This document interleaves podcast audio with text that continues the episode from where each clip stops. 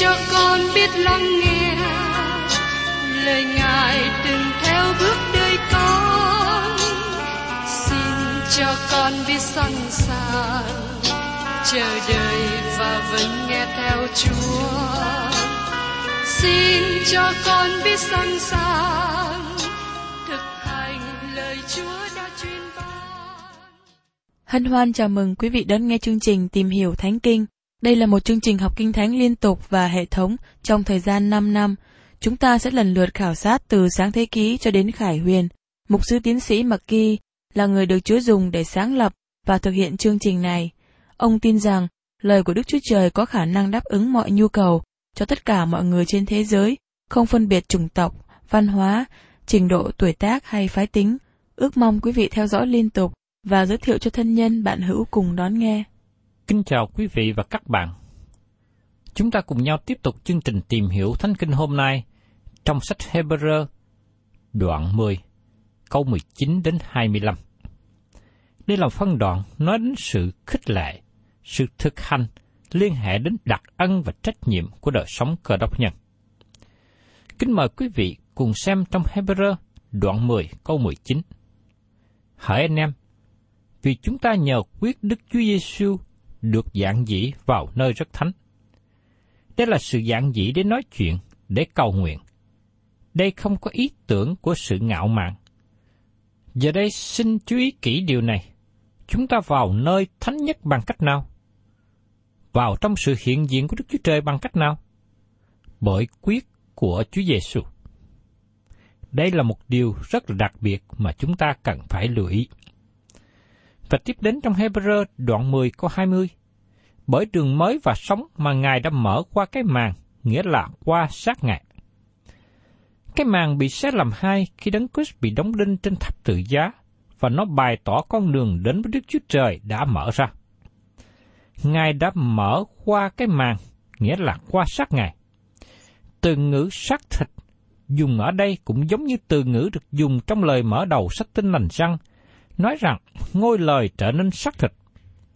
Sứ đồ dân không nói rằng đó là con đường mới và sống đã mở ra đến với Đức Chúa Trời. Bởi vì sự sống của Đấng Christ không cứu được ai. Chúng ta vào nơi rất thánh bởi quyết của Chúa Giêsu. Cổng vào của chúng ta không phải bởi Đấng Christ trở thành xác thể, nhưng qua cái màn, tức là qua sự chết của Chúa Giêsu. Các bạn và tôi có đặt ân trong sự thờ phượng Đức Chúa Trời không phải vì nhờ sự sống của Chúa Giêsu, nhưng bởi nhờ sự chết của Ngài cho tội lỗi chúng ta trên thập tự giá. Đây là sự khác biệt quan trọng mà các bạn cần nhận biết. Giờ đây, con đường mới và sống đã mở ra. Điều này nói đến sự kiện Chúa Giêsu đã mở cho các bạn và tôi con đường đến với Đức Chúa Trời qua sự chết của Chúa Giêsu trên thập tự giá. Của tế lễ cũ không còn hiệu nghiệm để giúp đỡ các bạn nữa. Và trong Hebrew đoạn 10 câu 21 nói tiếp. Lại vì chúng ta có một thầy tế lễ lớn đã được lập nên cai trị nhà Đức Chúa Trời. Đây là một đặc ân tốt lành, có người biện hộ cho chúng ta với Đức Chúa Cha. Chúa Giêsu là đấng công bình, luôn sống để cầu thai cho chúng ta. Khi Chúa Giêsu tắt hơi lúc Ngài bị đóng đinh trên thập tự giá, bức màn trong đền thờ Jerusalem bị xé ra làm hai, mà nó mở ra con đường đến với sự hiện diện của Đức Chúa Trời. Giờ đây chúng ta có một lời mời, mà nó đến với người được cứu rỗi và người chưa được cứu rỗi. Vì chúng ta có thầy tế lễ thượng phẩm, ngồi bên hữu Đức Chúa Trời. Mời quý vị cùng xem tiếp trong Hebrew đoạn 10, câu 22. Nên chúng ta lấy lòng thật thà với đức tin đầy dẫy trọn vẹn, lòng được tưới sạch khỏi lương tâm xấu, thân thể rửa bằng nước trong mà đến gần Chúa. Điều này liên hệ đến nghi thức lập thầy tế lễ trong dòng tộc Aaron. Môi xe rải nước cung hiến lên họ. Họ phải được rửa sạch và được công bố rằng họ được biệt riêng ra để phụng sự Đức Chúa Trời. Trong cùng cách này, sự tận hiến của chúng ta đến với Đức Chúa Trời làm cho chúng ta được kéo gần với Ngài với lòng thành thật. Nên chúng ta hãy lấy lòng thành thật với đức tin đầy dẫy trọn vẹn. Nó không liên hệ đến mức độ đức tin, nhưng nó liên hệ đến đối tượng của đức tin. Đức tin thật tùy thuộc vào đối tượng. Các bạn thấy đức tin có thể bị đặt sai chỗ, các bạn có thể đặt đức tin nơi một người nào đó trên đất, rồi sau đó các bạn thất vọng. Đức tin không phải chỉ tin rằng có Đức Chúa Trời. Các bạn không những chỉ có sự hiểu biết về Đức Chúa Trời và hiểu biết đường lối công bình, nhưng các bạn cần nâng thực hành đức tin các bạn nữa. Đức tin thật có nghĩa rằng các bạn tiếp nhận Chúa Giêsu là Chúa cứu thế riêng tư của các bạn. Điều đó được nói rõ ràng cho chúng ta. Trong tin lành răng, đoạn 1, câu 11 và 12. Chúa Giêsu đã đến trong sứ mình, song dân mình chẳng hề nhận lấy. Nhưng hãy ai nhận Ngài, thì Ngài ban cho quyền phép trở nên con cái Đức Chúa Trời, là ban cho những kẻ tin danh Ngài. Đức tin trong Đấng Christ có nghĩa là tiếp nhận Đấng Christ làm Chúa cứu thế. Đức tin là hành động trên sự hiểu biết. Đức Chúa Trời không bao giờ bảo chúng ta nhảy vào bóng tối và không hiểu biết gì. Trong Roma đoạn 10 câu 17 nói như vậy. Như vậy, đức tin đến bởi sự người ta nghe, mà người ta nghe là khi lời đấng Christ được rao giảng. Chúng ta cần có nền tảng cho đức tin. Và trong Corinto thứ nhất, đoạn 3 câu 11, vì chẳng ai có thể lập một nền khác ngoài nền đã lập là Đức Chúa Giêsu Christ. Các bạn cần có nền tảng đức tin và hành động trên sự hiểu biết – có nghĩa là tin cậy đấng Christ như đấng cứu thế riêng tư của các bạn. Nên chúng ta hãy lấy lòng thật thà với đức tin đầy dẫy trọn vẹn, lòng được tưới sạch khỏi lương tâm xấu, thân thể rửa bằng nước trong mà đến gần Chúa. Điều này có nghĩa rằng các bạn và tôi là những người tin nhận Chúa Giêsu trở thành người giữ phần vào chức tế lễ. Mỗi người tin nhận Chúa Giêsu là một thầy tế lễ. Như thế, các bạn có thể đến với Đức Chúa Trời trong sự dạng dĩ. Nhiều người kêu gọi mục sư cầu nguyện cho họ. Điều đó đúng, không có gì sai. Nhưng chúng ta cần nhớ rằng tất cả mọi người tin nhận Chúa Giêsu đều có thể đến với Đức Chúa Trời. Các bạn có quyền đến với sự hiện diện của Đức Chúa Trời, giống như tôi vậy. Và người khác cũng có thể, bởi vì chúng ta biết con đường mới mà Đức Chúa Trời đã mở ra cho chúng ta – đó là nền tảng chúng ta đến với Đức Chúa Trời. Và trong Hebrew đoạn 10 có 23 nói tiếp, Hãy cầm giữ sự làm chứng về điều trong cậy chúng ta chẳng chuyển lai, vì đấng đã hứa cùng chúng ta là thành tín. Chữ trong cậy này có ý tưởng của sự hy vọng. Chúng ta hãy đến gần với Đức Chúa Trời, nhưng chúng ta nắm vững sự xưng nhận đức tin. Tại sao? Bởi vì chúng ta hy vọng và hy vọng cho tương lai. Thật là tốt lành khi chúng ta có thể đến gần với Đức Chúa Trời trong sự bảo đảm của đức tin. Cũng thế, chúng ta có thể nắm vững sự xưng nhận của đức tin bởi vì chúng ta có hy vọng. Chúng ta được kéo đến gần Đức Chúa Trời như được đề cập trong câu 22. Chúng ta nắm vững được đức tin như được đề cập trong câu 23. Và giờ đây, chúng ta đến điều thứ ba trong Hebrew đoạn 10 câu 24. Ai nấy hãy coi sóc nhau để khuyên dục về lòng yêu thương và việc tốt lành. Chúng ta cần khuyên dục lẫn nhau trong tình yêu thương, vì đó là công việc tốt lành. Tôi có làm phiền hà các bạn không? Một số cơ đốc nhân nói với tôi rằng, tôi đã làm cho lương tâm họ khó chịu. Tôi hy vọng rằng, tôi khuấy động lương tâm của các bạn để các bạn yêu thương lẫn nhau, để các bạn sẽ làm một số công việc tốt cho Đức Chúa Trời. Và trong Hebrew đoạn 10 câu 25, Chớ bỏ sự nhóm lại như mấy kẻ quen làm, nhưng phải khuyên bảo nhau, và hễ anh em thấy ngài ấy hầu gần chừng nào, thì càng phải làm như vậy chừng nấy. Hôm nay là thì giờ mà tất cả các cơ đốc nhân cần hiệp lại với nhau. Chúng ta cần kéo lại gần nhau trong tình yêu thương, trong Đấng Christ. Chúng ta cần khuyên bảo nhau. Chúng ta cần học hỏi lời Chúa chung với nhau. Có những việc mà Đức Chúa Trời làm cho cả nhóm, nhưng Ngài không làm cho từng cá nhân. Đây là một trong những lý do mà tôi cho rằng việc giảng lời của Đức Chúa Trời không có ích kỷ. Bởi vì Đức Chúa Trời sẽ không giúp tôi phát triển trong sự hiểu biết lời Ngài, ngoại trừ tôi chia sẻ ra. Chúng ta không được bỏ qua sự nhóm lại với nhau. Nếu có buổi học kinh thánh trong nhà thờ, chúng ta cần nên đi đến đó. Bởi vì phước hạnh cho các bạn. Có những phước hạnh mà các bạn không thể được khi các bạn tự học riêng với mình. Nói như thế, tôi không có ý nói rằng sự học kinh thánh riêng là sai hay là không cần thiết. Nhưng ý tôi muốn nói rằng, có những sự hữu ích khi tôi và các bạn cùng nhóm họp với anh em mình trong hội thánh để cùng học kinh thánh chung với nhau. Qua những câu kinh thánh chúng ta vừa tìm hiểu qua, chúng ta thấy có ba lời khuyên. Chúng ta hãy hãy đến gần Đức Chúa Trời trong đức tin, hãy cầm giữ hy vọng của chúng ta, hãy có tình yêu thương người khác. Thưa các bạn, lời Kinh Thánh nhắc nhở chúng ta rằng, hãy anh em thấy Ngài ấy hầu gần chừng nào, thì càng phải làm như vậy chừng nấy. Lời trong thư tín này được nói cho những người Do Thái. Rất có thể nói đến ngày đền thờ của họ sẽ bị thiêu hủy, mà nó đã xảy ra vào năm 70 sau công nguyên. Xin hãy nhớ rằng những người tin nhận Chúa này đang nhóm hiệp lại với nhau trong đền thờ ở Jerusalem. Đó là nơi mà ngày lễ ngũ tuần khi Đức Thánh Linh đến. Phi-rơ và dân đã đến đền thờ và họ thấy một người bệnh bại ở cửa đẹp. Nhưng họ sẽ đi đến nơi đâu khi đền thờ bị quỷ diệt? Tác giả khẩn thiết kêu gọi họ. Khi ngày đó đến, khi mà họ không thể đến nơi nhóm họp để hiệp lại với nhau, sau khi đền thờ Jerusalem bị thiêu hủy, họ hiệp nhau lại tại nhà riêng hay tại một địa điểm khác. Thưa các bạn, tiếp theo chúng ta cùng đến một lời cảnh giác nghiêm trọng mà nó làm cho các bạn phải sửng sốt. Lời cảnh giác nguy hiểm về sự khinh chê.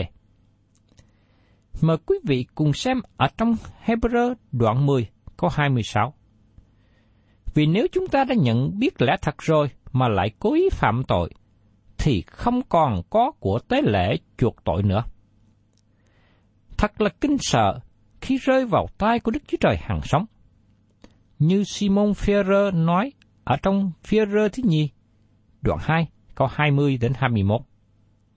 Và chúng nó chẳng bởi sự nhận biết Chúa là cứu Chúa chúng ta là Đức Chúa Giêsu Christ mà đã thoát khỏi sự ô uế của thế gian, rồi lại mắc phải và suy phục những sự đó, thì số phận sau cùng của chúng nó trở xấu hơn lúc đầu. Chúng nó đã biết đường công bình, rồi lại lui đi. Về lời răng thánh truyền cho mình, thế thì thà không biết là hơn. Thưa quý vị, lời cảnh giác này đến với cơ đốc nhân Hebrew còn tiếp tục đi đến đền thờ và một số người còn dân của lễ tại đó. Họ làm như thế, họ chứng tỏ rằng họ vẫn còn ở dưới luật pháp mô xe. Như vậy, họ cho rằng sự hy sinh của Đấng Christ là vô nghĩa với họ. Trước đây, việc dân sinh tế bằng súc vật là hình bóng biểu tượng về sự đến sự hy sinh của Đấng Christ. Nay thì Đấng Christ đã đến và chết thai trên thập tự giá, và mọi điều này đã được ứng nghiệm cách trọn vẹn. Vì thế, những gì trước đây được kể như là vâng theo mạng lệnh của Đức Chúa Trời, thì giờ đây, việc làm đó được kể như là phạm tội lỗi cố ý. Tiếp tục chân của lễ bằng quyết mà nó đã được ứng nghiệm trong đấng Christ là một việc làm kinh kiếp. Họ hành động như là đền thờ còn tiếp tục mãi mãi. Vì thế, tác giả Hebrew cảnh giác rằng, của lễ dân trong đền thờ không được tiếp tục mãi, bởi vì không còn tế lễ chuộc tội nữa.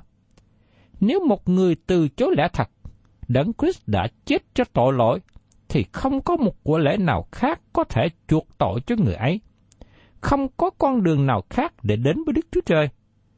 Vì thế, những cơ đốc nhân Hebrew cần nhìn lên Đấng Christ thay vì nhìn về đền thờ Jerusalem. Nếu họ từ chối điều này, thì không có gì khác hơn là sự phán xét. Lời của Đức Chúa Trời diễn tả rất rõ về điều này. Vì nếu chúng ta đã nhận biết lẽ thật rồi mà lại cố ý phạm tội, thì không còn có của tế lễ chuộc tội nữa. Điều này có nghĩa là tiếp tục phạm tội cố ý qua việc chứng của lễ. Nó là thái độ đối với lời của Đức Chúa Trời, mà Chúa gọi đó là sự cố ý chống nghịch. Không có một của lễ nào trong cụ ước hay tân ước có thể cất tội lỗi tự phụ như thế. Do đó, ngày nay các bạn và tôi cần phải chú ý.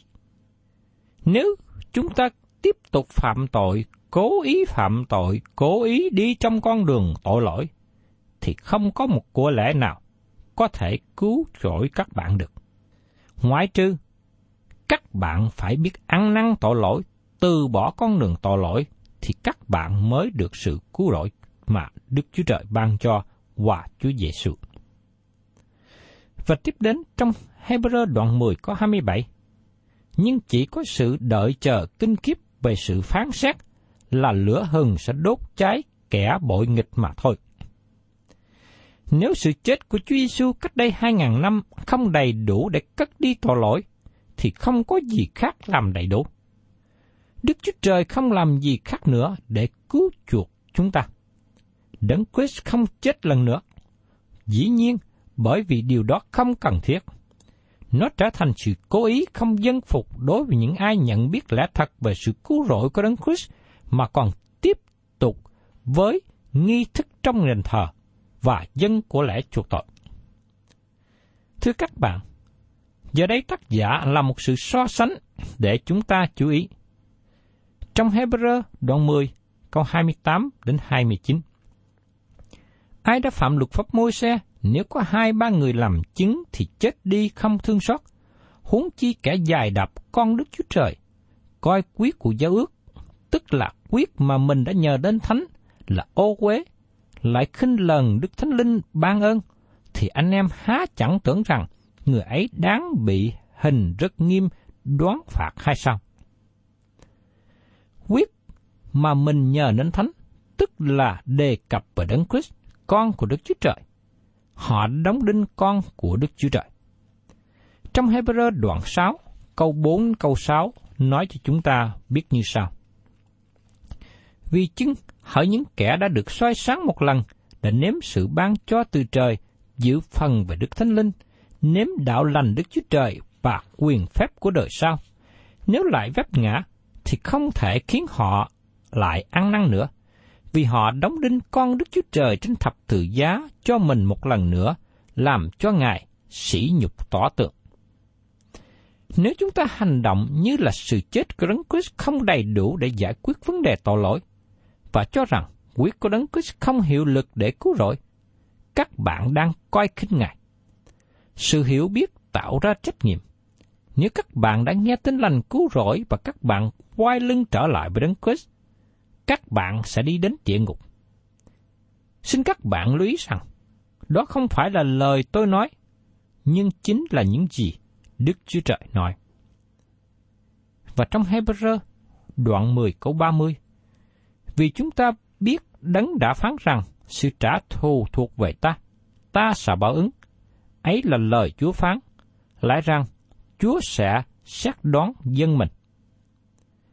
Các bạn thân mến, Đức Chúa Trời sẽ đoán xét. Ngài là đấng cai trị quyền năng của vũ trụ này. Tất cả chúng ta đều sẽ ứng hầu trước mặt Ngài. Đức Chúa Trời có quyền năng để phán xét. Ngài không bỏ qua.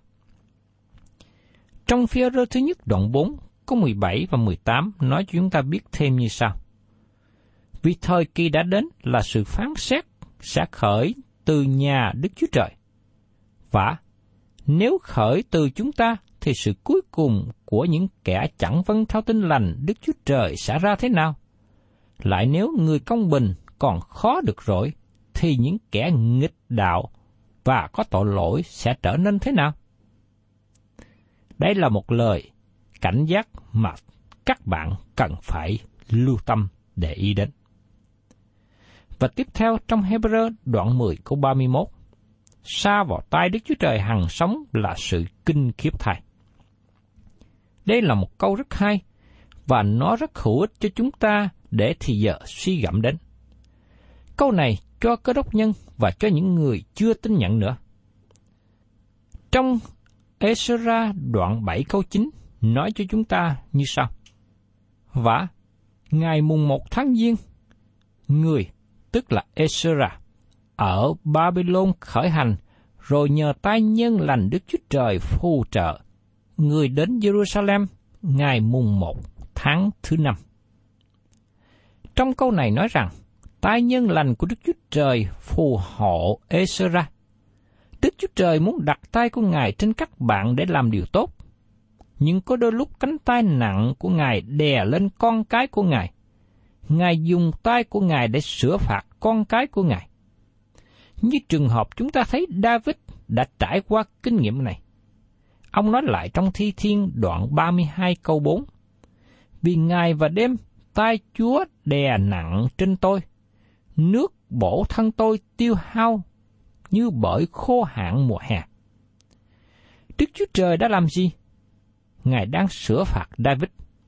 David cố gắng che đậy tội lỗi của ông, nhưng Đức Chúa Trời buộc ông xưng nhận và giải quyết tội lỗi.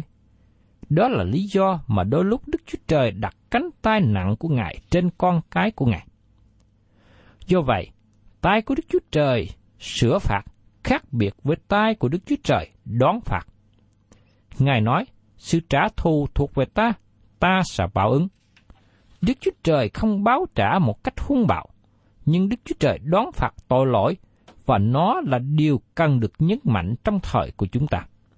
Xin chúng ta lắng nghe một lần nữa lời tác giả Thi Thiên nói trong Thi Thiên đoạn 75 câu 8.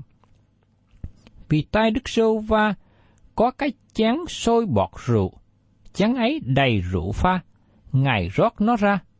Thật hết thảy kẻ ác nơi thế gian sẽ hút cặn rượu ấy và uống nó. Các bạn thấy rằng, tác giả Thi Thiên cũng như các tiên tri nói về sự phán xét sẽ đến như chén thạnh nộ đầy trọn. Ngày nay, chén thạnh nộ đang được đổ đầy. Đức Chúa Trời không dội vã trong sự hành động của Ngài. Ngài nhịn nhục và không muốn bất cứ một ai hư mất. Nhưng khi chén phán xét được đầy, nó sẽ tuôn tràn ra và sự cay đắng, đau đớn xảy đến. Thưa các bạn, chén đón phạt đang chờ đợi những ai? Đang chờ đợi những ai dài đạp con Đức Chúa Trời, coi quyết của giáo ước, tức là quyết mà mình đã nên thánh là ô uế, lại khinh lần Đức Thánh Linh ban ơn, thì anh em há chẳng tưởng rằng người ấy đáng bị hình rất nghiêm đoán phạt hay sao? Các bạn thân mến, nếu các bạn khinh chê những gì Đấng Christ đã làm cho các bạn trên thập tự giá, thì sẽ không có gì khác hơn là sự đoán xét đang chờ đợi các bạn. Các bạn sẽ không có hy vọng nào cả. Đây cũng là điểm mà tác giả nói với những cơ đốc nhân Hebrew. Khi ở dưới luật pháp môi xe, họ cần dân của lễ chuộc tội hàng năm. Nhưng giờ đây, họ không thể làm như vậy nữa, vì điều đó đã qua. Giờ đây họ cần quay trở về với Đấng Christ, và đây là điều chúng ta cũng cần làm nữa. Tôi xin kêu gọi và mong ước rằng quý vị và các bạn là những người đã nghe, đã nhận biết Chúa Giêsu là đấng cứu thế, đã chết thay cho tội lỗi các bạn. Xin các bạn hãy quay trở về cùng Ngài, tiếp nhận Ngài, để được sự cứu rỗi mà Ngài sẵn dành ban cho quý vị. Thân chào các bạn và xin hẹn tái ngộ cùng quý vị và các bạn trong chương trình tìm hiểu Thánh Kinh kỳ sau. Chúng ta sẽ tiếp tục phần còn lại của Hebrew đoạn 10.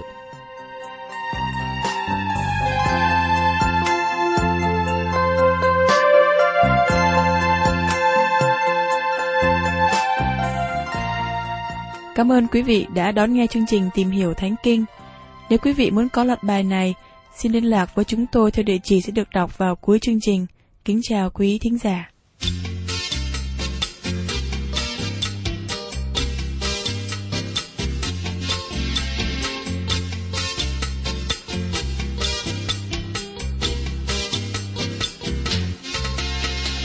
nhẹ nhàng thay bước theo chân Giêsu ngày đêm bước bước đi vững an hằng nói theo, dấu chân ngài chăm chú đồng bước đi bước đi xuống đàng đi từng bước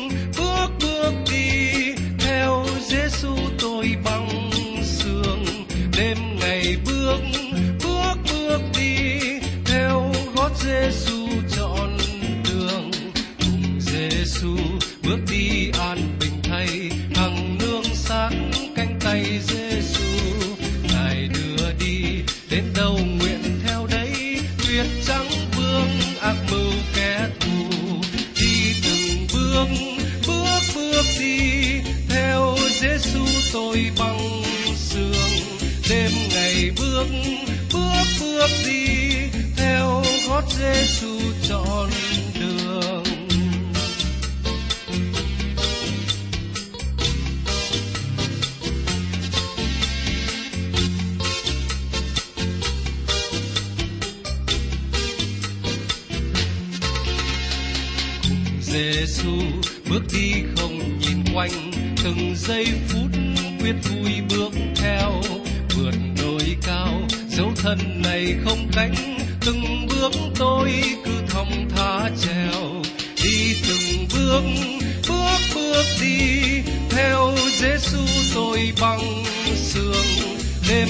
bước bước bước đi theo gót Giêsu chọn đường nguyện gần hơn với Giêsu ngài ơi. Ngày đêm bước bước đi vững an, nhìn chăm chăm dấu chân ngài đi tới. Đồng bước đi bước đi xuống đàng, đi từng bước bước bước đi theo Giêsu tôi bằng sương đêm ngày bước bước bước đi theo gót Giêsu tròn.